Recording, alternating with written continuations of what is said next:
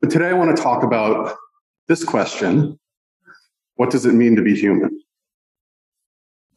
This is the fundamental question of anthropology. As an anthropologist, I, in my own way, seek to answer this question. My colleagues in my department have very different ways of trying to answer this question. And I think many of you here would have even different ways to try to answer this question. As a biological anthropologist, when we talk about what it means to be human, we're talking about things like this having large brains, being habitual bipeds, having reduced sexual dimorphism, differences between males and females are quite minor compared to, for example, a gorilla. Small canines, small teeth overall, gracile crania, uh, lists and lists things that make us unique. And as Professor Carroll noted, lists of characteristics are really not adequate.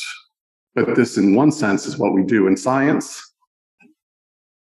And it's what we're limited to in the fossil record. So we do have these characteristics of how we define human, which is different from saying what it is to be a human. But as I said, these are the limits of the data we have to work with. We also have to ask the question, what does human actually mean? And in the context of human origins, in the context of the evolutionary record of human origins, human could mean many things. And so thinking about, for example, this multifarious tree of different species in our ancestry, I want to focus on three particular points that might be considered human and human origins.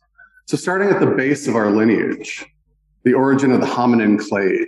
We know that the origin of the hominin clade seems to have occurred between six and eight million years ago, depending on how you calculate it, perhaps a little earlier than that. And our evidence is, is quite fragmentary. And so I want to I want to talk briefly about a few organisms that lived between seven and four million years ago. So that would be one sense of what it means to be human, to belong to the clade of hominins and all of these species that are in that clade. We can move later in time and talk about the origin of the genus Homo. And so we belong to the species Homo sapiens. And within the genus Homo, there are a number of other species. And so one sense of what it means to be human is to talk about belonging to the genus Homo. And so this genus originated about two and a half million years ago. Moving much later in time, then, we can talk about the origin of our own species, Homo sapiens. And to the best of our understanding, at least anatomically, that origin is about 300,000 years old. So these are the three points in time that I'd like to talk about. I'm going to focus primarily on the fossil skeletal evidence. And that's because this is my specialty. And in the end, this is the only real evidence we have of the oldest parts of our lineage. But I will talk also about genetic evidence, human origins, and a little about the archaeological evidence, what it tells us about humanity. So, starting with the origin of the hominin clade, as I said, sometimes six to eight million years ago. When we think about the origin of hominins, we have to start with the genetic evidence. And one of the big advances in evolutionary biology came with the genomic revolution, starting in the late 20th century and continuing today. And for the longest time, our understanding of human origins was severely limited by the assumption that the human clade was distinct from the great ape clade. And that was the notion that humans, or something like human, represented a distinct branch, very different from the other great apes, the chimpanzees and bonobos, the gorillas, and the orang. And so this was the assumed evolutionary relationships among those groups, where we have great apes on one hand and a very different human clade on the other. The genetic revolution then showed us that this understanding was not quite right that instead of being distinct from the other apes, that in fact humans are more closely related to chimpanzees and chimpanzees to humans than chimpanzees are to gorillas. And in fact, the genetic difference between humans and chimpanzees is only about 1.2%. The genetic difference between chimpanzees and gorillas is about 1.6%. And the genetic difference between any one of these and orangutans is about 3.2%. This changed a number of things in terms of the science, including the taxonomy and how we name these different groups. But it highlighted to most that this is a relationship that we really have to consider if we want to understand the origin of the human clade. what does the common ancestor to a chimpanzee and a human look like? Now, the molecular clock, so if we take all of the genetic data and we calculate using some model of mutation rates, we calculate how old that split should be. That suggests that the split was about six to eight million years ago. And this set of relationships is now universally accepted by scientists. Um, my, my supervisor, in fact, was one of the last holdouts, and he has come around to accept the genetic evidence um, that humans and chimps are the closest among the great apes and humans. So that's the genetic evidence suggests that human origins, or at least the origin of the hominin clade, goes back between six and eight million years ago. And to look at the fossil evidence, then you first have to have an appreciation for the complications that we have in studying the fossil record. So if this is a representation of what that fossil record looks like, with the human and chimpanzee lineages sharing a common ancestor, those sharing an ancestor with gorillas, etc. This is a rough distribution of some human or hominin groups in our lineage. And I haven't put all of them up there because there wouldn't be space. We talk a lot in the fossil record about the lack of fossils. We always need more fossils. Our evidence is actually quite abundant for human origins. And if you go back here to the base of the African ape clade, there's also quite a bit of evidence for the evolution of gorillas and the evolution of chimpanzees consists of about 12 teeth that are about half a million years old. We know nothing about the evolution of chimpanzees, at least anatomically. We have even less evidence about the evidence of gorillas. And so conceptually, if we want to talk about what the common ancestor of chimpanzees looked like, we don't have the information we can't even make assumptions because we know nothing about the evolution of this part of the, the split. And so in some sense, trying to understand this origin, this particular origin, is going to be biased by what we understand of human evolution. We can talk about to some extent what defines us as humans and what would be at the very base of all of those traits, all of those things we associate with our humanity, which ones really set us apart at the earliest stages. For decades, people thought it must, must be things like large brains, abstract thought. These are really what separate us. But in fact, if you go back to the beginning of our lineage, it's two things. It's walking on two legs and it's having small canines. No other primate walks on two legs like we do. There are bipedal primates. There are primates that, that hop around when they're on the ground, like sifakas. There, there are bipedally walking primates like gibbons. They, they throw their arms around like zombies when they walk because their arms are so long, but they're not habitual bipeds. No other primate practices the kind of bipedalism that has transformed their skeleton in a way that we recognize as hominin.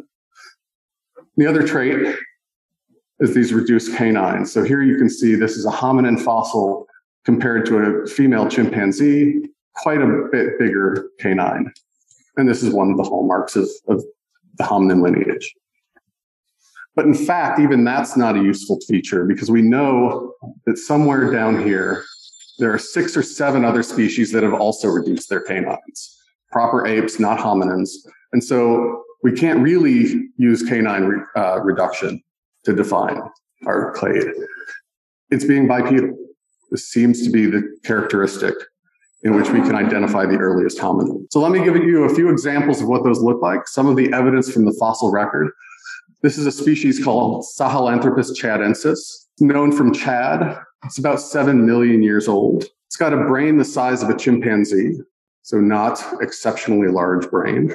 But there does seem to be some evidence that it's a hominin. And so if we flipped this cranium up on its end, you would see that the big hole in the back, called the foramen magnum, you all know Latin, right? Big hole. It actually is rotated underneath the skull because it attaches to an upright walking organism. And a gorilla would be a little further back, and a dog is much further back, right? So that's a hallmark of being a biped. Foramen magnum rotates underneath the skull. It has a small canine, as I said, something we can associate with the hominin lineage particularly if it's presumed to be a male. But what we really want is postcranial data, right? We want limb bones because that's where we can see the bipedal status.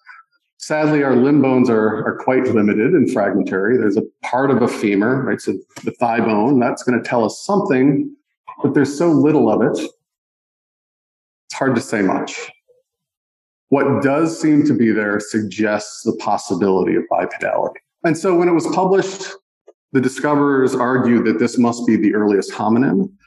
Um, there's some recent work that suggests perhaps it's, it's an early African ape rather than a hominin. And, and honestly, we don't have any fossil gorillas and chimps. Wouldn't that be much more exciting? But this is one example. If it is truly a hominin, as many of the features suggest, this would be the earliest member of our lineage that we have evidence. Slightly younger in time is this specimen called Orrorin tugenensis.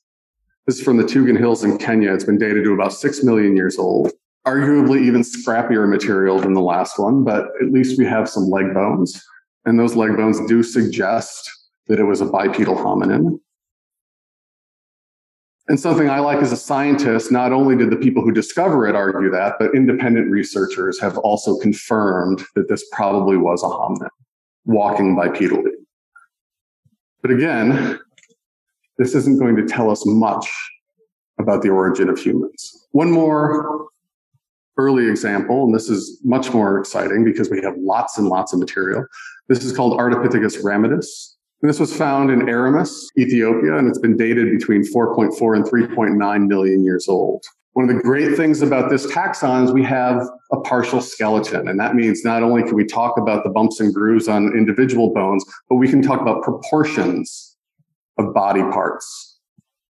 We can talk about the anatomy as a system, not as a series of discrete parts. And so I won't get into all of the details but many, many bipedal features, plus reduced canines, plus a specialized cranial base that we associate with, with humans, all argue that this was truly one of our ancestors. The brain size is quite small. As I said, big brains doesn't happen early in our lineage. And strangely, the anatomy of the hand and the foot don't look like a knuckle walker, right? So it doesn't look like a chimpanzee or a gorilla it doesn't look like a suspensory ape. It doesn't look like it was climbing in the trees the way gorillas and chimpanzees do. In fact, they suggest, in some sense, the anatomy of critters I work on. And so this specimen has suggested that our understanding of the common ancestor between chimpanzees and humans was fundamentally flawed, probably because of that lack of evidence. That if this was not in its anatomy looking like a human or a chimpanzee, then that common ancestor must be much more interesting than we thought. Again, I'm, I'm trying to do in a 45 minute talk what I do in a, a semester's worth of teaching. The earliest members of our clade, the very earliest hominins, are characterized by bipedal features and reduced canines. Fossil evidence puts that around 7 million years ago. When we get beyond those basic features, when we get beyond those things that seem to group them into our lineage, there's actually a, a, quite a bit of diversity. There's no simple way to organize these into one type of thing, one grade of organism. And so it suggests that there's a lot going on and that our understanding of human origins at the base is probably going to be changing radically as we uncover new evidence. So let me move on to the origin of the genus Homo. And as I said, this was about two and a half million years ago. Lots of other species that I'm not talking about, lots of things going on, evolutionary experiments becoming bipedal in different ways to different degrees, eating different kinds of foods, learning to use tools or learning to use stone tools. And if we go back to our list, again, our unsatisfying list, when we think about the origin of the genus Homo, there's four traits, four characteristics that we traditionally have associated with that origin. Having a large brain, having a fully opposable thumb. All primates have opposable thumbs, but ours are really, really opposable. Perhaps this goes along with complex tool use. Again, 25, 26 species of primates use tools, but none of them use complex tools like us and the ability to communicate with complex language, syntactical, grammatical language. These are four features associated or thought to be associated with the origin of the genus Homo. But if you look at these features individually, things like complex tool use, we now have evidence that not only species of Homo were using stone tools, but also species of Australopithecus.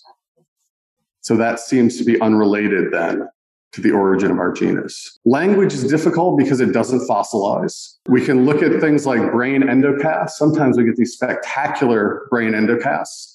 And we can point to different grooves and say, well, this might be Broca's region. Maybe that suggested development that it was indicative of language, but it's not strong evidence. And in fact, we now know that the features that we think define the ability to use tools in terms of our opposable thumbs, we also see in earlier hominins like Australopithecus. So either they too were using uh, complex tools with fully opposable thumbs, or our evidence is mis- misguided and needs to be rethought. So in the end, we're left with large brains, which seems to be how we define the genus Homo. And this harkens back to a, a, a traditional approach to how we split things up, whether we put them in our own genus or another one. And this, this was called, um, in evolutionary terms, this was called crossing the cerebral Rubicon. Seems appropriate being in Rome. This is my my metaphorical cerebral Rubicon. Uh, this is much, much nicer to my mind than the actual Rubicon. But the cerebral Rubicon was the idea that to belong to this exclusive club of large brained hominins, you had to have a large brain. And that was something about 1,050 to 1,600 cubic centimeters. And so we're talking about things like Neanderthals, Homo erectus, Homo antecessor. All of these would meet that criterion. And on the other side of the Rubicon, then, were these smaller brained Australopiths, such as Australopithecus africanus, Paranthropus robustus, etc. Well, this gives us a very nice, distinct separation. Here you have on one thing these early hominins, and once they achieve critical mass in their brain, now we can call them members of the genus Homo.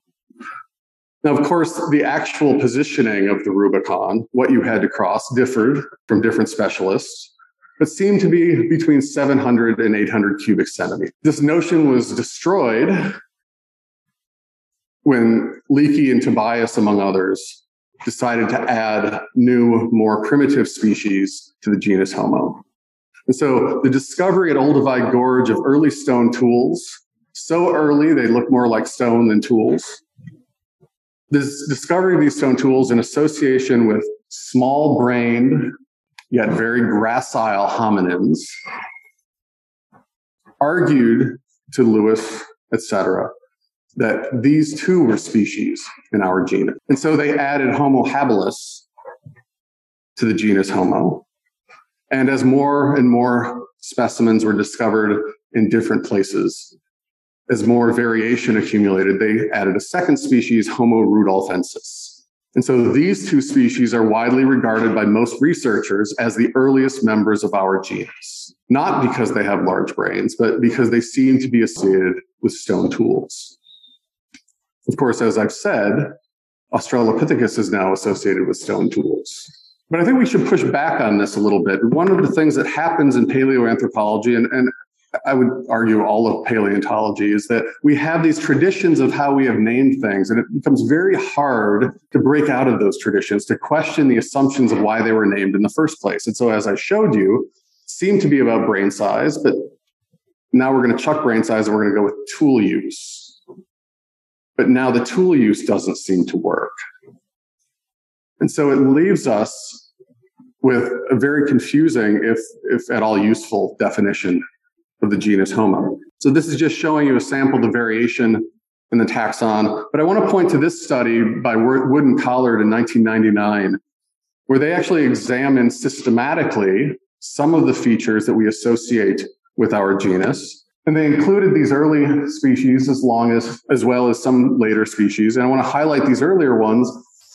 The A here means that they more resemble Australopithecus than the genus Homo. And the H means they resemble the genus Homo. So if you actually look systematically through the skeleton or what we have of the skeletons, what you find is species of early Homo actually look much more like Australopithecus, not like members of our genus. And in fact, if we focus in on brain evolution specifically, again, something that we regard as very important in the evolution of our lineage, if you look at this map of brain evolution, and this is just by volume, you can see that the major change is actually not in these species of early Homo. There, there, seems to be an uptick there, but actually, if you correct for body size, there's not even an uptick there. But the real change is here in this transition from these species of early Homo to Homo erectus. You can plot this through time.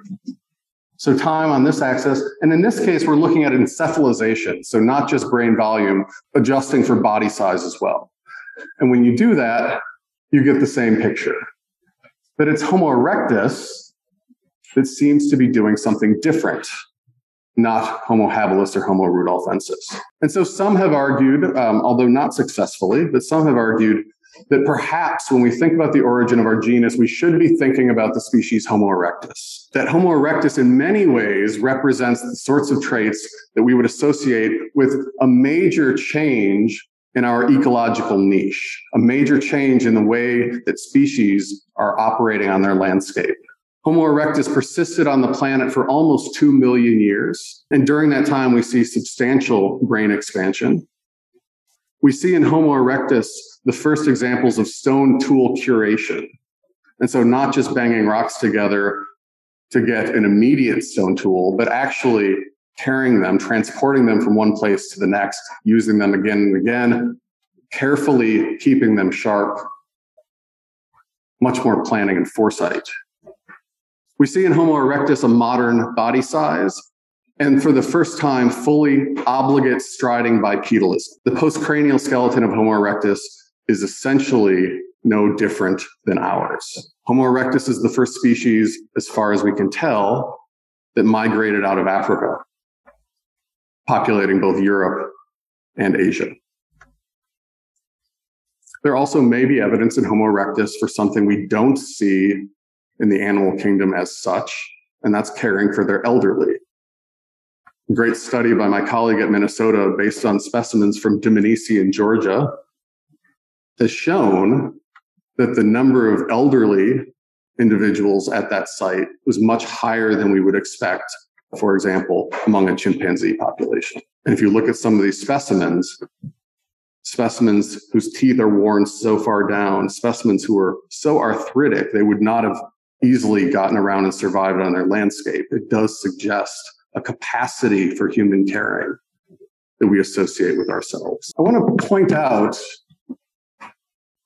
that this desire, I think, certainly among paleoanthropologists, but also I think among the public in general, this desire for clear distinctions between evolu- evolutionary groups harkens back to a, a, real Platonic essentialism. And I should perhaps, um, in deference to our last talk, distinguish here between a physical essentialism, which is what I'm talking about, rather than a metaphysical one. This idea that things don't change, that they have an essence, undergirds our drive to find these clear distinctions between groups. I would argue that today it lingers for a couple of reasons. One is simply the modern emphasis on cladistic methods. The way scientists reconstruct relationships reinforces that. We all want to find the smoking gun that's going to definitively show that this group is different and it evolved in that way and it is related to other things, hopefully important things for our careers. But in fact, that very modern methodology in, in bio, biology isn't supported by the same evolutionary theory that we teach. If we truly believe that lineages evolve and split over time in a gradual, bridgeable way, as Darwin argued, then we would not ever expect, if we had a reasonable fossil record, we would not expect to find clear distinctions. We would expect to find gradual change. And so the very fact that I'm up here saying, I can't quite tell you where the genus Homo begins is itself evidence that evolution is relating these organisms in ways that we hope someday to understand. So again, to summarize the origin of the genus Homo, there are very few features that are available in the fossil record that unambiguously separate early members of the genus from other hominin species. It's hard to demarcate where our genus begins and others end. But this is consistent with evolutionary expectations, particularly at this level of phylogenetic resolution. When we talk about one species evolving into another, we expect that evolution to be gradual and not necessarily clear. And I would argue, although I have not yet done so in print, I would argue that Homo erectus exhibits a more obvious departure from earlier hominins and maybe ought to be considered the earliest member of our genus. But again, and Wood and Collard, who did uh, the study much earlier. So let me move on then to the origin of our species, Homo sapiens. Skeletally, at least, I would say that was about 300,000 years ago. So sometime between 200 and 300,000 years, we see the first skeletal evidence of things that look like modern humans. Now, you may look at this and you may think, oh, that doesn't look very modern. Well, it's 300,000 years old. It's not terribly modern, but it's got certain qualities, certain characteristics that we associate with our humanity. Things like having an orthognathic face, a face that is nose tucked up under the eyes rather than protruding. Things like having a chin, which turns out to be a very important feature of modern humans. The timing of this, what we see in the fossil record, is coincident with coalescence times for many of genes in our genome. When we calculate when those genes first originated based on variation in modern groups, calculating back, this 200 to 300,000 year window seems coincident with many of them. But I should say, and we'll show in a minute, that genomic analyses show us that it's not nearly that simple. There's also little in the archaeological record to suggest a behavioral revolution anywhere in this time period.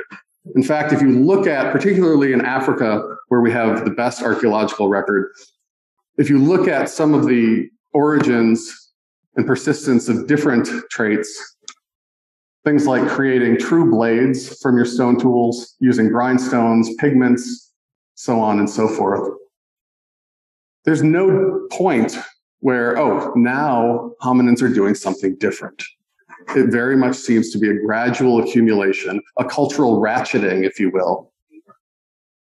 As we get more and more knowledge, we advance and add to our toolkit. And I want to pause for a second and talk a little bit about species and speciation, because when we talk about the origin of our species, we often get to this question of species and speciation and how do we understand the relationships among these different lineages that on one hand seem very distinct and on the other hand, seem to be exchanging genes. Most of us have an understanding of species and speciation based on the biological species concept. This is the idea that we can define a species based on groups of interbreeding organisms that produce offspring.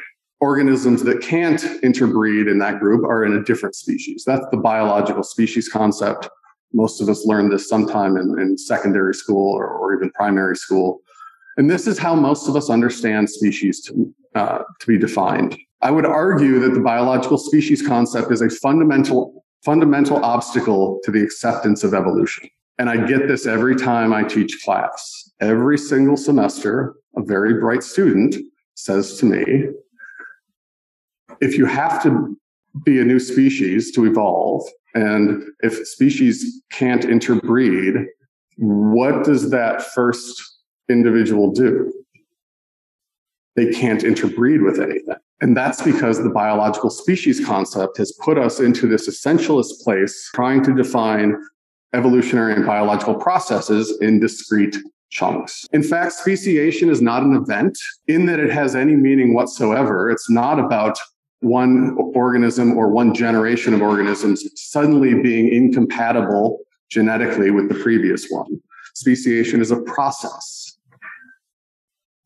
It's a process through which populations become less and less compatible and over time may cease to exchange genes. And so if you imagine a population fully exchanging genes among its members, speciation is this process through which, for whatever reason, those genes eventually stop being exchanged. Reasons could be geographic.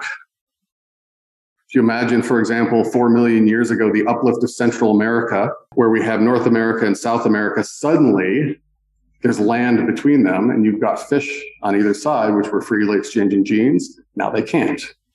So we can have geographic causes of speciation, but we can have behavioral causes of speciation, where organisms simply cease to recognize other members of their population as an organism they can reproduce with for behavioral reasons. We can have mechanical reasons. If you imagine dogs, for example, there are certainly mechanical incompatibilities against some breed, uh, between some breeds of dogs. But for whatever the reason, speciation is a process, and this process can carry out over hundreds of thousands of years, even millions of years.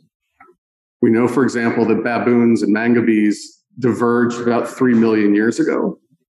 We also know that they are still capable of hybridizing no one would look at a baboon and a mangabey, baboon and a mangabey, and suggest that they were the same species. They're perfectly capable, or at least partially capable, of producing viable offspring. And so these stages of incomplete hybridization can persist for long periods of time.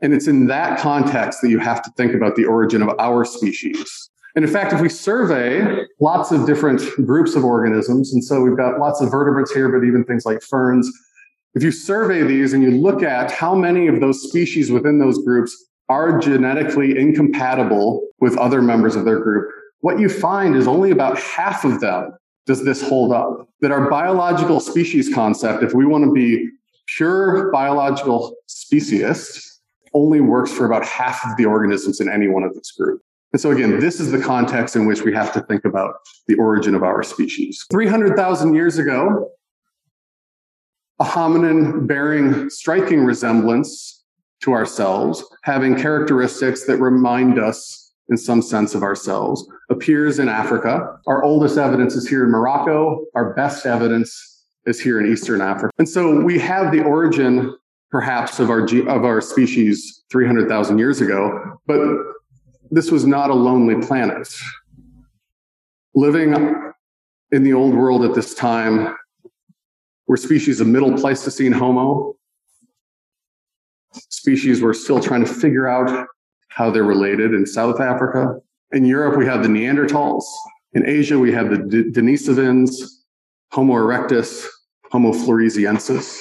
We grew up in a world that has a single species of hominin, but that is a very, very recent event in the history of our lineage. And so then, if we look at the genetic evidence related to the origin of modern humans, what we find is the same thing we would find with any other species. Our lineage diverged some time ago. This is suggesting perhaps 600,000 years ago, our lineage diverged from other lineages of hominins.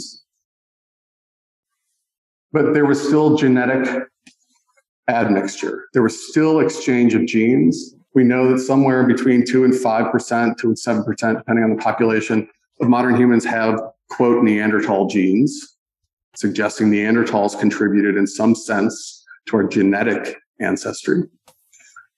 We're less sure about the contribution of this group, the Denisovans, but there does seem to be evidence that they contributed as well. And then there's this ambiguous archaic group that computer modeling suggests must have been there, but we have no evidence of in terms of the paleontological record. And so genetically, the origin of our species is not a simple, discrete event.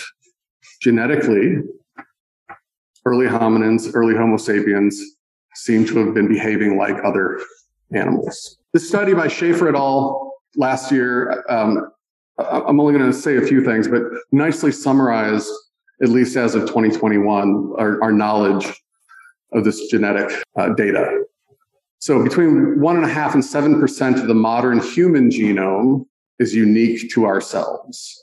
That that seems to be genetically what makes us human. One and a half to seven percent of our DNA.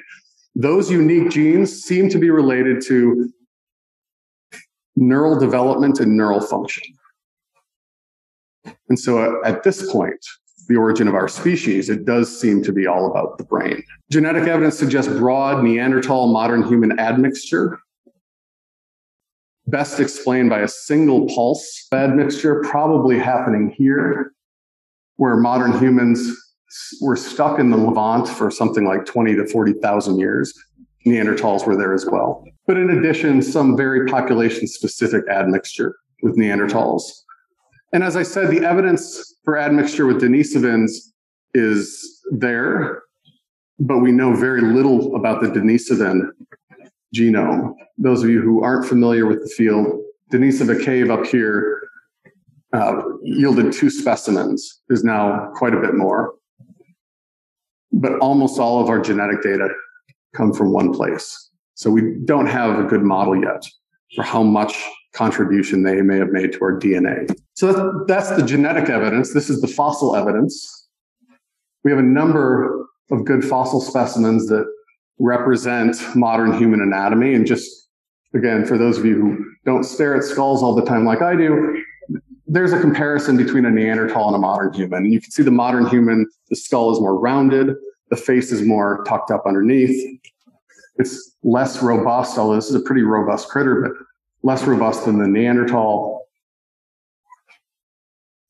It looks a little bit more like a modern human than the Neanderthal.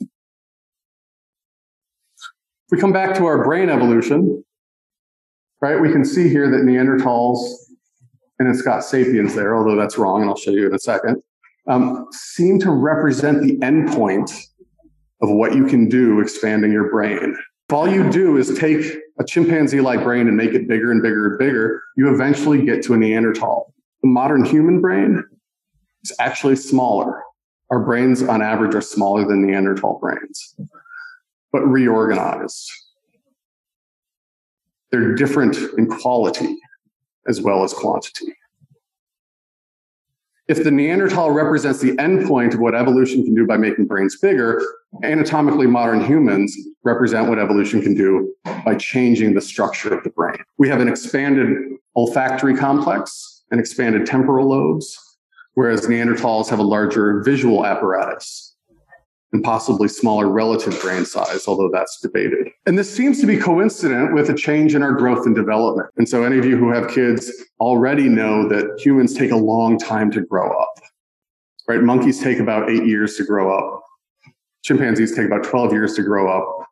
Modern humans take about, I mean, we say 18 years, but it's, it's 30. Well, it turns out we can actually assess this in the fossil record we, we thought when we started doing this work that Australopithecus would start to be slowing down its growth. But in fact, Australopithecus grows up just like a chimpanzee. And so we looked at Homo erectus. We thought, well, this is, this is where we will see the slowdown. Homo erectus grows up like a chimpanzee. Neanderthals, the largest brain hominins, have a slower growth and development, but not nearly as slow as ours. And so what we see in the fossil record is that even the large brain Neanderthals don't develop as slowly as we do. It's only anatomically modern humans that have this very slow development, probably related to something we don't see in other organisms, and that's childhood. A time in our life where we stop the massive growth, where we redirect our energy not to making our bodies bigger, but possibly to making our minds more agile. So, to summarize, we see modern human skeletal anatomy about 300,000 years ago, but the genetic and the archaeological data suggest that this is not a meaningful origin to our species, that our species has a complex origin. Some aspects of our biology, for example, neural organization, growth, and development, are distinct from other hominins. But in the end, it's hard to verify without a more complete fossil record and archaeological records. So let me end by coming back to this question what does it mean to be human? And I've got this tag on there science and religion and dialogue. And I, I have no training in philosophy or theology, so I shouldn't venture here. But I'll say a few words because it's relevant to what I do. It's relevant to the students I teach. Biological anthropology and evolutionary biology give us a generative and rigorous account of the corporeal origins of humans. I've given you just a taste of the evidence. I could put you all to sleep with the amount of evidence we have. The extent to which human nature extends beyond the corporeal, however, demarcates the limit of what scientific methods are capable of addressing. As a scientist, I can neither demand that the supernatural leave its footprints on the natural world for my science to discover, nor can I reasonably declare that the supernatural doesn't exist for lack of those footprints. It's simply beyond the scope of the tools that I have to work with. As Thomas Burnett, writing for the American, uh, for the AAAS, noted, we should celebrate science for its achievements and remarkable ability to explain a wide variety of phenomena in the natural world. And as a scientist, I celebrate this daily. But to claim that there's nothing knowledgeable outside the scope of science would be similar to a successful fisherman saying that whatever he can't catch in his nets does not exist. And so this struggle, and I'm going to use quotes here, reconcile faith and reason, which I think is a horrible way to think about it, leads us to places we probably don't want to be. And this is particularly relevant in my field, where when I talk to people whose training is different than mine, they want to know where in the fossil record can they find God? What gaps do we have that can be only explained by God? And this is a God of the gaps philosophy. You all know this, I suspect. If we start filling our universe with our sciences, and we can do this, and if we only allocate God to those spaces where science doesn't tell us anything, not only are we fundamentally limiting what our God can do, but as science expands to fill those gaps, we've absolutely ruined any concept of what God is or should be. But even among the faithful, this is what I hear frequently. Where are the gaps? I would point instead to things like this. One of, one of the pinnacles of Western thought by Descartes was this cogito ergo sum. But to me, this represents how, as a scientist or a logician, I would think about empirical data, testing, understanding, knowledge, epistemology. And I would contrast that then with what God said to Moses, each giving us a different way to think about the universe, each giving us a different projection of this multidimensional universe, but together representing a rich body of knowledge. And so let me end with the maxims of St. John Henry Newman, recently canonized, who I think summarizes uh, my, my point much better than I can. Three maxims truth cannot be contrary to truth. My scientific truth does not have to be contrary to religious truth as was more elegantly pointed out in the earlier talk. Maxim two, truth seems contrary to truth often, and therefore we must be patient with such appearances and not be hasty to pronounce them to be of a more formidable character. As a scientist, then, I have to be humble, to be content with moving our knowledge for, forward, even if at the end I can't quite get my truths to line up.